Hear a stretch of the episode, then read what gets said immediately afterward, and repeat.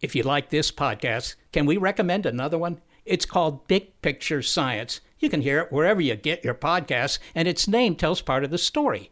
The big picture questions and the most interesting research in science. Seth and I are the hosts. Seth is a scientist. I am Molly, and I'm a science journalist. And we talk to people smarter than us, and we have fun along the way. The show is called Big Picture Science, and as Seth said, you can hear it wherever you get your podcasts.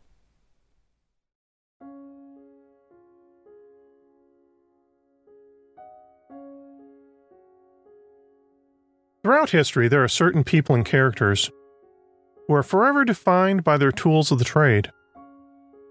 For example, legendary New York Yankee Babe Ruth was known for his Louisville Slugger, that he would carve a notch into each time he hit a home run. King Arthur had his sword Excalibur that united Camelot. The Norse god and Marvel superhero Thor is best known for his magic hammer Mjolnir. And in horror films, there are a whole slew of characters who have become known for their weapons of choice. The character Ash from the Evil Dead films had his chainsaw hand and his boomstick. Likewise, the character Leatherface brandished the titular weapon that gave the Texas Chainsaw Massacre its title. Freddy Krueger from A Nightmare on Elm Street had his metal glove with its razor-sharp claws. The killer from I Know What You Did Last Summer used a hook, which was borrowed from a popular urban legend. Michael Myers from Halloween had his butcher knife, while Friday the thirteenth's Jason Voorhees is best remembered for his machete and hockey mask. But if we look to the real world, throughout the annals of true crime there is one tool in particular that has earned a reputation all its own for sheer bloody destruction: the axe. Hand axes are among the oldest tools ever found by archaeologists. By the late nineteenth and early twentieth century, axes had become one of the most common tools you could find anywhere, since most homes throughout the United States back then had either a fireplace or a wood-burning stove. You could find one lying around on practically every porch in the country. By that token, it seems almost logical why axes would end up being used in so many horrific crimes more than a century ago. In eighteen twenty-eight, William Stewart, the captain of a trading vessel, the Mary Russell, went on a murderous rampage against his own crew while on a trip to Barbados. He killed each of the seven crewmen by binding their hands and feet and pinning them to the ship's deck. Then Captain Stewart proceeded to bash in their skulls with a crowbar and chopped them into pieces with an axe.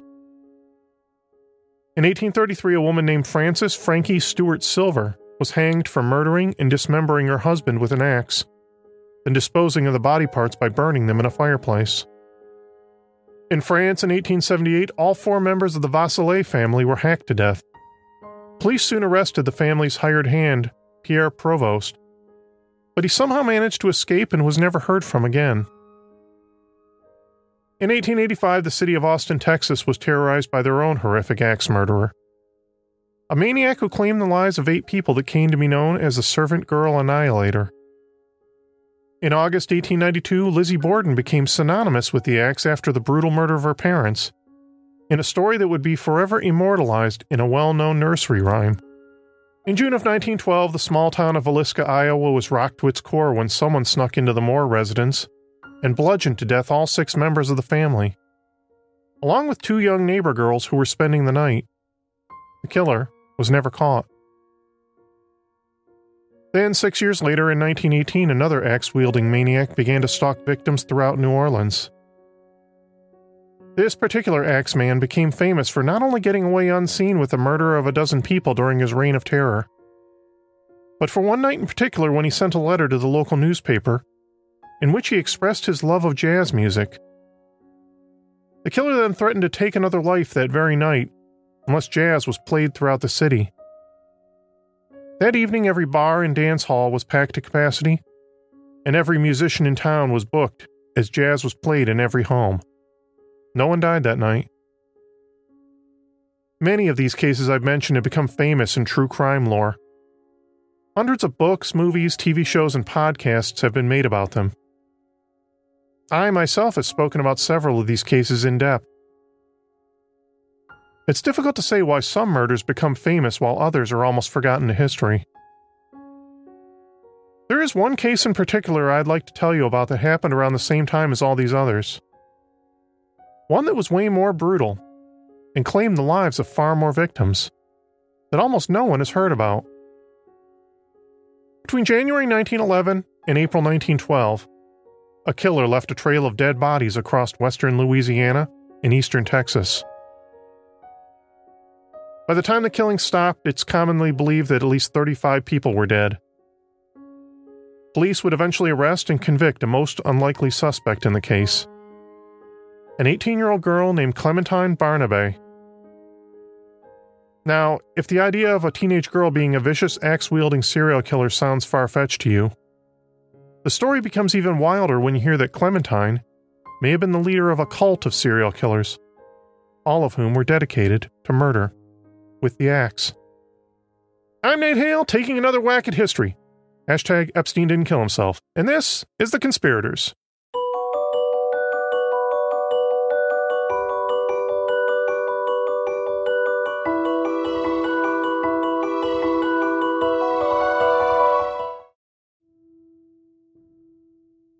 In the case of Clementine Barnabet, race is almost certainly the primary reason you've likely never heard of her before.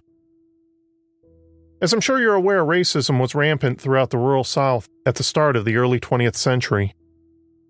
Often the murders of black people would go underreported in the local newspapers. That is, if they were even written about at all. This was the case with the Texas Servant Girl Annihilator murders, which barely warranted the police's attention, until the day the killer decided to switch tactics and murdered a white woman. Then, suddenly, the entire city went into panic mode. Gun stores sold out their inventories overnight, armed mobs took to the street hunting the killer. And yet the murderer was never caught. The axe murders in nineteen eleven and nineteen twelve didn't cause quite such a stir, and race was almost certainly the key factor why. If you research the story, because so many of Clementine Barnabet's victims in Louisiana were of mixed race, you'll often see the string of killings referred to by the rather shameful name, the Mulatto Axe Murders. It can be difficult to pin down just when the first murder occurred, partly because of the spotty record-keeping by the local law enforcement back then, and partly because Clementine's own story changed so often. She personally confessed to committing seventeen murders by her own hand, all before she turned eighteen years old.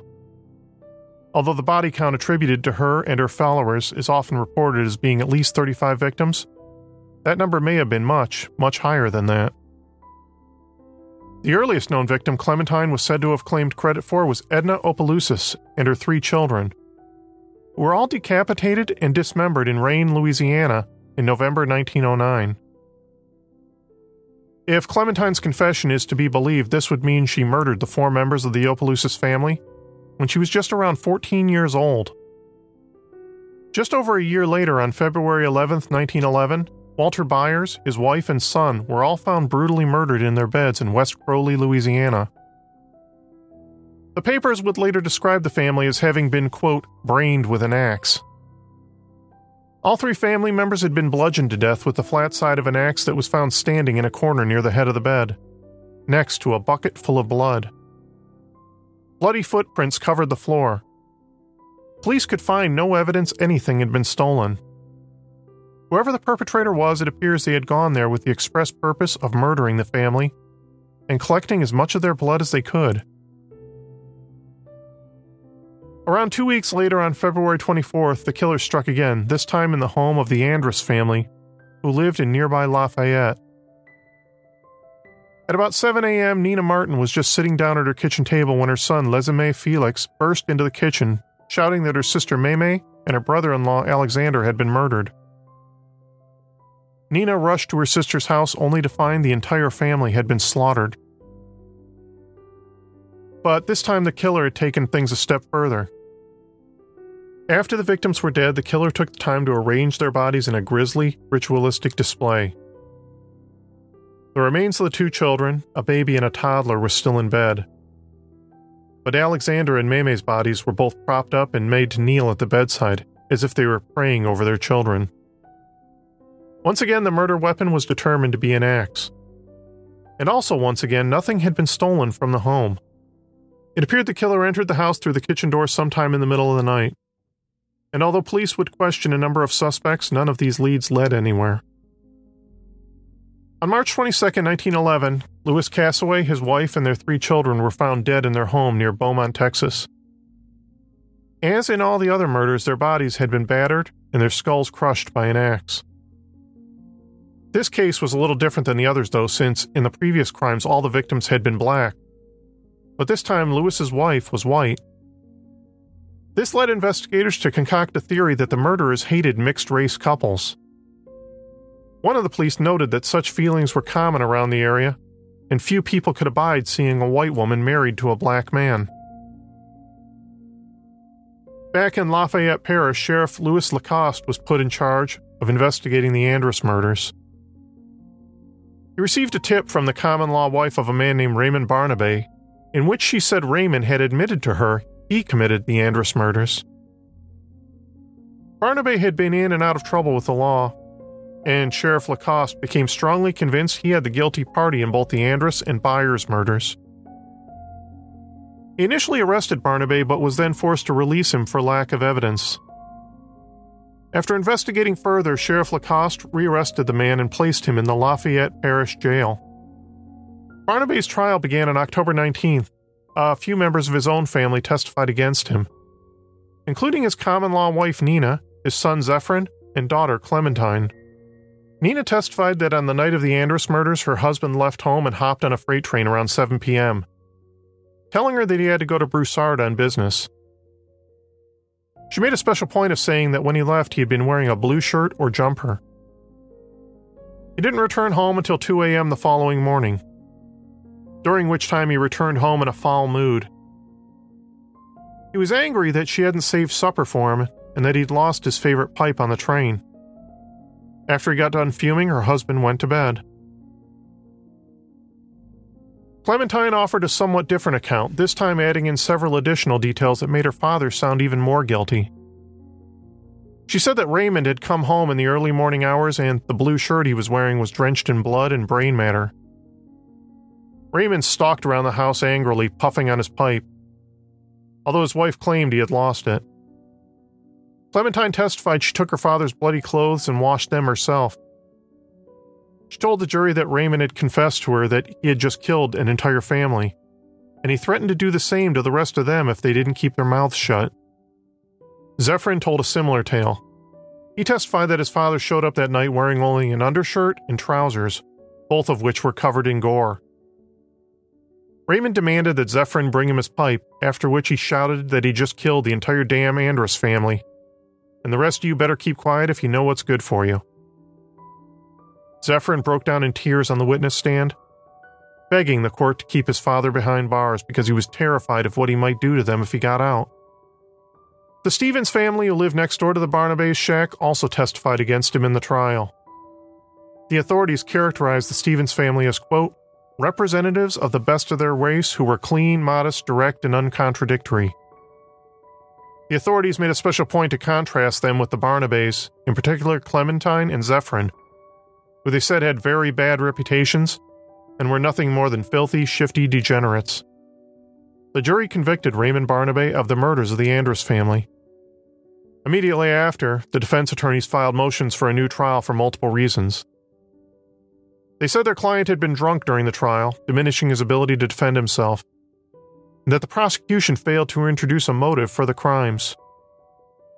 Because of those factors, along with some sloppy handling of the evidence, on October twenty-seventh, nineteen eleven, the court granted Raymond Barnabet a new trial. Raymond was sent back to the Lafayette Parish Jail to await his new trial, but then, on November twenty-seventh, nineteen eleven, Lafayette, Louisiana police discovered the badly mutilated bodies of Norbert Randall and his family in their tiny cabin on Lafayette Street. The other victims were his wife, Azima, and their four children, eight-year-old Albert Seiss, six-year-old Renee, five-year-old Norbert Junior, and two-year-old Agnes. The bodies of the family members had been laid out on two beds.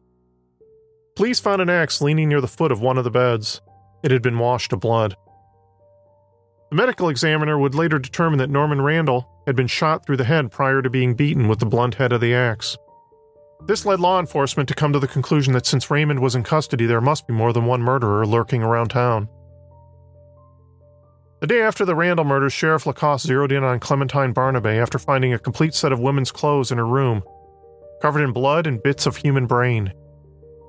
Sheriff Lacoste arrested Clementine, but he still couldn't believe a young woman could have committed all these brutal crimes on her own. So he also arrested her brother Zephyrin and two of his associates, Edwin Charles and Gregory Porter. When Sheriff Lacoste brought Clementine in for interrogation, he confronted her with the pile of bloody clothes found in her closet. Clementine just laughed it off and denied having anything to do with the crimes. Police thought her reaction was odd and decided to hold her while they continued to gather more evidence. Zephyrin turned out to have a solid alibi for the night of the murders, but he too was held over along with his compatriots until that information could be confirmed. The sheriff's department sent the bloody clothing to New Orleans for further scientific and chemical analysis. While this was going on, Clementine maintained her innocence, but still offered no explanation as to where the bloody clothing had come from. Several people came forward in Clementine's defense, telling police she had been, as they described, running the streets that night, and couldn't possibly have been involved in the Randall murders. Police theorized that Clementine went to the Randall residence and picked up an axe the family had lying around outside. Norbert Randall, the father, would have been the first to die since he was the biggest and strongest and would have caused the most trouble. Then his wife would have been next, followed by the children. The coroner noted that Norbert actually died from a gunshot wound and that the axe wounds occurred post-mortem, although police were never able to uncover the pistol that the killer had used.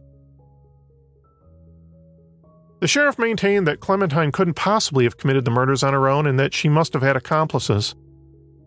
But with no real evidence to hold them, Zephyrin, Edwin Charles, and Gregory Porter were all set free.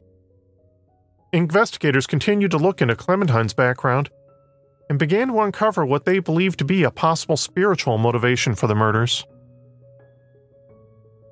Sheriff Lacoste learned that several of the victims were members of the same church, one that often gets reported as the Sacrifice Church, or the Church of Sacrifice.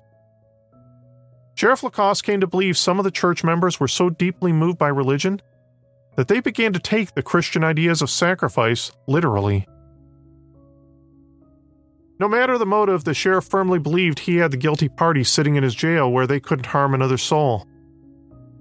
That is until January eighteenth, nineteen twelve, when more bodies were discovered. It was on that day when Harriet Crane from the town of Crowley realized she hadn't seen her neighbors, the Warners, for some time. They were a mixed-race family whose father had run off and abandoned his wife and children four years earlier. That left Marie Warner to care for her three children by herself. Harriet asked her elderly neighbor, Dorney Birdson, if she had seen Marie or the children lately. Birdson said that he had not.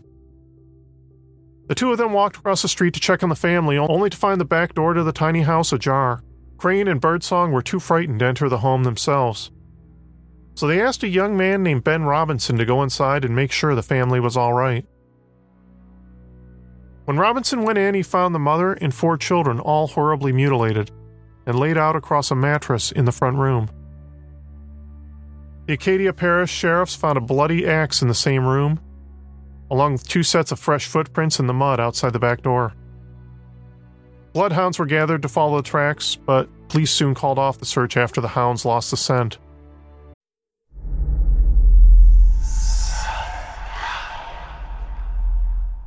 Hey y'all, spooky season is here, and if you're looking for a show to whet your appetite for a little haunted history, then I'd like to invite you to check out Southern Gothic, a chart-topping history podcast that explores some of the most infamous legends, folklore, ghost stories, and hauntings of the American South. We've covered all sorts of stuff from the Bell Witch of Tennessee to the disappearance of the Confederate submarine, the H L Hunley. Not to mention our deep dives into the local lore of some of America's oldest and most haunted cities, like New Orleans, Charleston, and Saint Augustine. So, if you're ready for a little good old-fashioned Halloween storytelling with a commitment to quality historical research, then be sure to check out Southern Gothic today. It's available now on all your favorite podcast apps. Just three days later, on January twenty-first, nineteen twelve, police in Lake Charles, Louisiana discovered the bodies of Felix Broussard, his wife, and three children. As in all the other crimes, their bodies were laid out on a bed, their skulls crushed by the blows of an axe. The killer entered the house through a kitchen window. Police found the axe shoved under the bed. This time, though, the killer left an additional clue. A Bible quote written in blood on the front door. When he maketh the inquisition for blood, he forgetteth not the cry of the humble. Below that were two more words that perhaps gave a name to the murderers. Human five. Similar to the murders of Walter Byers and his family a year earlier, the killer had also placed a bucket beneath the heads of the murdered children to collect their blood as it gushed from their wounds. When word reached Sheriff Lacoste about the latest killings, he felt he had to take some bold action to make it stop. Since by now he firmly believed the Church of Sacrifice was at the center of the killings, he arrested the church's leader, Reverend King Harris. Police interrogated Reverend Harris, who told them his church was a sect of the Christ Sanctified Holy Church in Lake Charles, Louisiana. In fact, it's possible that the newspapers got the name wrong and misidentified the Sanctified Holy Church as the similar-sounding but far more ominous Church of Sacrifice. The Reverend denied the accusations leveled against him and his church. He said his flock were faithful followers of Christ and that nothing they said or did could possibly have caused someone to become a murderer. By this point, the black residents of the area were demanding answers from the authorities. If they had the two accused murderers in custody, then why did the killings continue? Around this time, a successful black businessman named Deschotel received an extortion letter from what he said was a group known as the Black Hand. Black Hand were an early twentieth century organized crime group from the Italian community in Louisiana. Deschotel claimed the note had been written in blood, and it read that he should eat well and drink well in preparation for the death which will overtake him. News of this letter only further upset members of the black community. But whoever sent the letter never followed through on the threat. An article published in the January twenty-second, nineteen twelve edition of the Daily Signal described the mounting tensions in the community. Lights are kept burning all night, the article described, and adult family members remain awake during the night. The citizens of Breaux Bridge, Louisiana, a farming community just east of Lafayette, set up their own Citizens Watch Committee since they felt law enforcement was leaving them to fend for themselves. On Sunday, February eleventh, nineteen twelve, one hundred fifty black members of the community met at the Good Hope Baptist Church in Lafayette to discuss what else they could do to protect themselves. The group agreed to share any information they had with local law enforcement in the hope that it would lead to further arrests, and agreed to remain vigilant for anything or anyone acting suspiciously. But all this community action only appeared to push the killer or killers to further expand their hunting grounds. On Tuesday, February twentieth, nineteen twelve, just nine days after the community meeting in the Baptist church, another family was found brutally murdered in Beaumont, Texas. This time the victims were the Dove family, twenty-six-year-old Hetty Dove and three children, Ernest Dove, fourteen, Ethel Dove, sixteen, and Jamie Quirk, thirteen. This time the axe used in the crime had been stolen from a house two blocks away, then wiped of all blood when the murderer was finished with it. Police immediately linked the crime with all the similar murders throughout western Louisiana. Sheriff Lacoste received an intriguing letter in the mail with a postmark from New Orleans that he paid little stock in, but added some interesting details to the already convoluted series of crimes. The badly written note stated there was a leader of a cult who went from town to town selecting victims for a blood sacrifice. The letter also raised the possibility that the two people being held in custody were the real puppet masters behind the string of axe killings. Although up till this point, Clementine had steadfastly maintained her innocence, two weeks after the Dove murders, she surprised everyone by abruptly changing her story and personally confessed to committing seventeen murders, all before her eighteenth birthday. She told police she was born somewhere around Saint Martinville, Louisiana, and that she moved to the Lafayette area in nineteen oh nine. It was there, she said, she suffered what she described as a life of degradation at the hands of white men. All the poverty and racism she encountered filled her heart with hatred. Once, she and four companions made their way to a remote region southeast of Lafayette, where they met an old black woman who showed them the ways of hoodoo and told them how they can improve their lives by dedicating themselves to the magical ways of their ancestors. They bought some conjure bags from a so-called conjurer who ensured them they would protect them from detection by police in return for their blood sacrifices.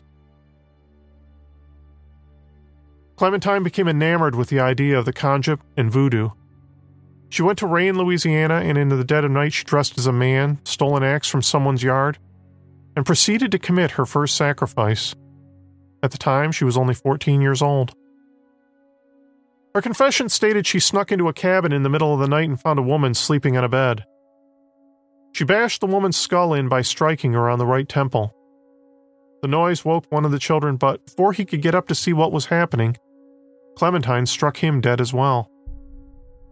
Then she moved on to the two other children and finished them off. She left the bloody men's clothing she wore behind at the scene of the crime, then she returned to her sister's house and cleaned herself up, and later that same night boarded a midnight train to Lafayette.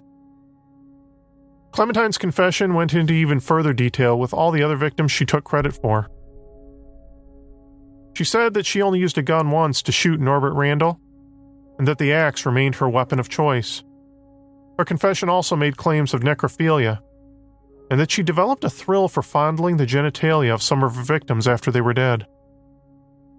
Authorities still believed as a woman, Clementine couldn't possibly have acted alone, although by now they were becoming convinced she was the leader of a bloodthirsty voodoo cult.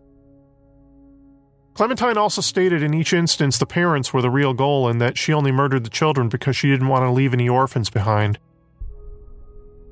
She said that she only testified against her father as a way of focusing all the blame on him and allowing her and her compatriots, including her brother Zephyrin, to continue their evil magic rituals. When news of Clementine's startling confession reached local newspapers, members of the community were immediately torn about how much to believe. Stories about voodoo had long swirled around the black community in Louisiana, but a lot of folks just chalked it off as superstitious nonsense. The Lafayette Parish District Attorney Bruner came up with the theory that the Texas murders were copycat crimes and had nothing to do with the actual string of murders Clementine confessed to.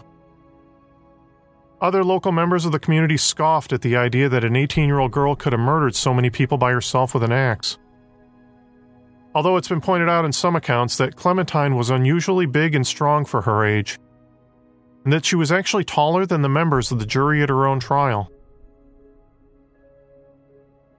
Sheriff Lacoste would ultimately come to believe Clementine's stories about leading a voodoo cult were nothing more than a flight of fancy.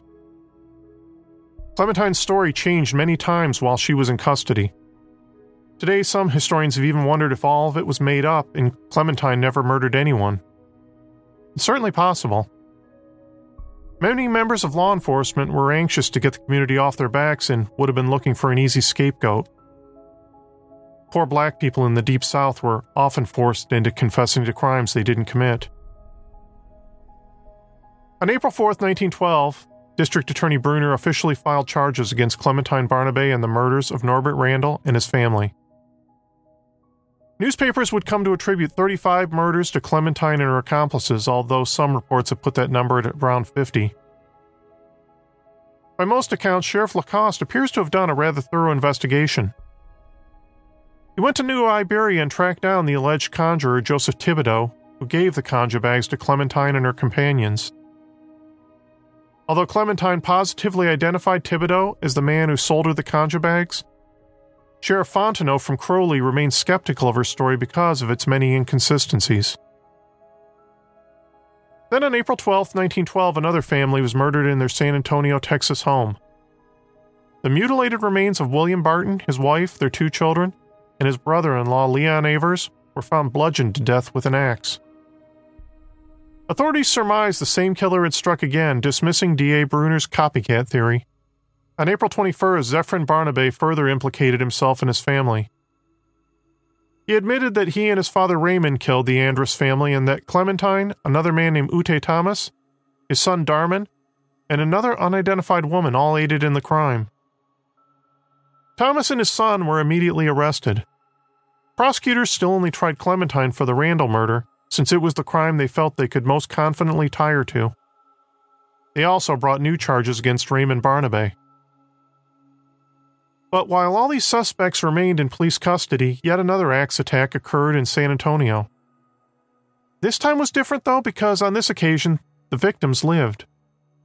On August twentieth, an unknown attacker entered the home of James Dashleel, through an open kitchen window, and made his way into the man's bedroom.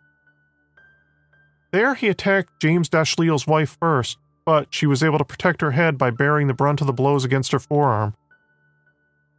James Dashleel woke up during the commotion and scared off the attacker by firing a shot at him that missed. The attacker fled into the night. On October twenty-fourth, the prosecution against Clementine Barnabet rested their case, and the jury found the young woman guilty of the murders of the Randall family. With the leader of the so-called Church of Sacrifice sentenced to life behind bars, the authorities hoped her followers would soon slink away and give up their bloody obsession. But on November twenty-second, nineteen twelve, another axe murder was discovered in Philadelphia, Mississippi, that bore many similarities to all the other killings. This time the victims were William Walmsley, his wife, and their four-year-old child. Many investigators became convinced this was yet another sacrificial killing by Clementine Barnabet's cult. After that, according to most reports, the killing ceased, although it's difficult to say if this is actually the case or not. Some true crime historians have attempted to tie the murders to the crimes committed by the legendary Axeman of New Orleans. Others have pointed out how many other axe murders occurred around the country at this time. In two thousand seventeen, author Bill James and his daughter Rachel published a book titled The Man from the Train, in which they attempt to tie together many of the axe killings throughout the end of the nineteenth and beginning of the twentieth century, by pointing out how easily a serial killer could have gotten away with murder, simply by hopping on a train and committing murder from town to town. Bill and Rachel James point out the many similarities between the murders of the Moore family in Villisca and a number of other axe murders that occurred in various other states, all of which occurred near railroad tracks. Hundreds of axe murders were reported all around the United States in the early twentieth century. They proposed that because law enforcement rarely shared information between jurisdictions, a reasonably careful murderer could have quite a prolific career back then. In the James's book, they point to a single suspect being responsible for anywhere from between forty to one hundred axe murders across the country, a German lumberjack named Paul Muller. This isn't to say that Muller, if indeed he was the prolific serial killer James proposes, was responsible for any of the killings throughout western Louisiana and Texas. In fact, it seems unlikely considering how dissimilar those crimes were from any of the murders James describes in his book. But the point is, there was a massive rash of axe murders that occurred from the late eighteen hundreds all the way through the early nineteen twenties. So at the same time, it's impossible to not consider that whoever committed the murders in nineteen eleven and nineteen twelve couldn't have kept on going for years after. Clementine Barnabet was sentenced to life in prison at Angola State Penitentiary. She was nineteen years old at the time. Exactly what happened to her and her family after that remains murky. Her brother Zephyrin and father Raymond drop out of the historical record. One story claims Clementine attempted to escape from prison on July thirty-first, nineteen thirteen, but was caught the same day. She remained in prison for at least another ten years. Although another story claims she underwent some sort of procedure to fix what was wrong with her, and that it allowed prison authorities to release her on good behavior. We don't know for sure what happened to Clementine after that. Although one curious story is often written about where, in nineteen eighty-five, a Louisiana woman went to visit her great-grandmother on her one hundred third birthday.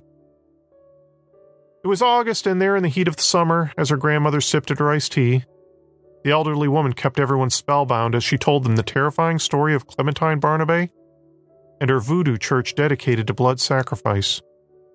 According to the young woman, her grandmother described Clementine as a black woman so beautiful, with alabaster skin and eyes so piercing, she would look at you and turn you to stone.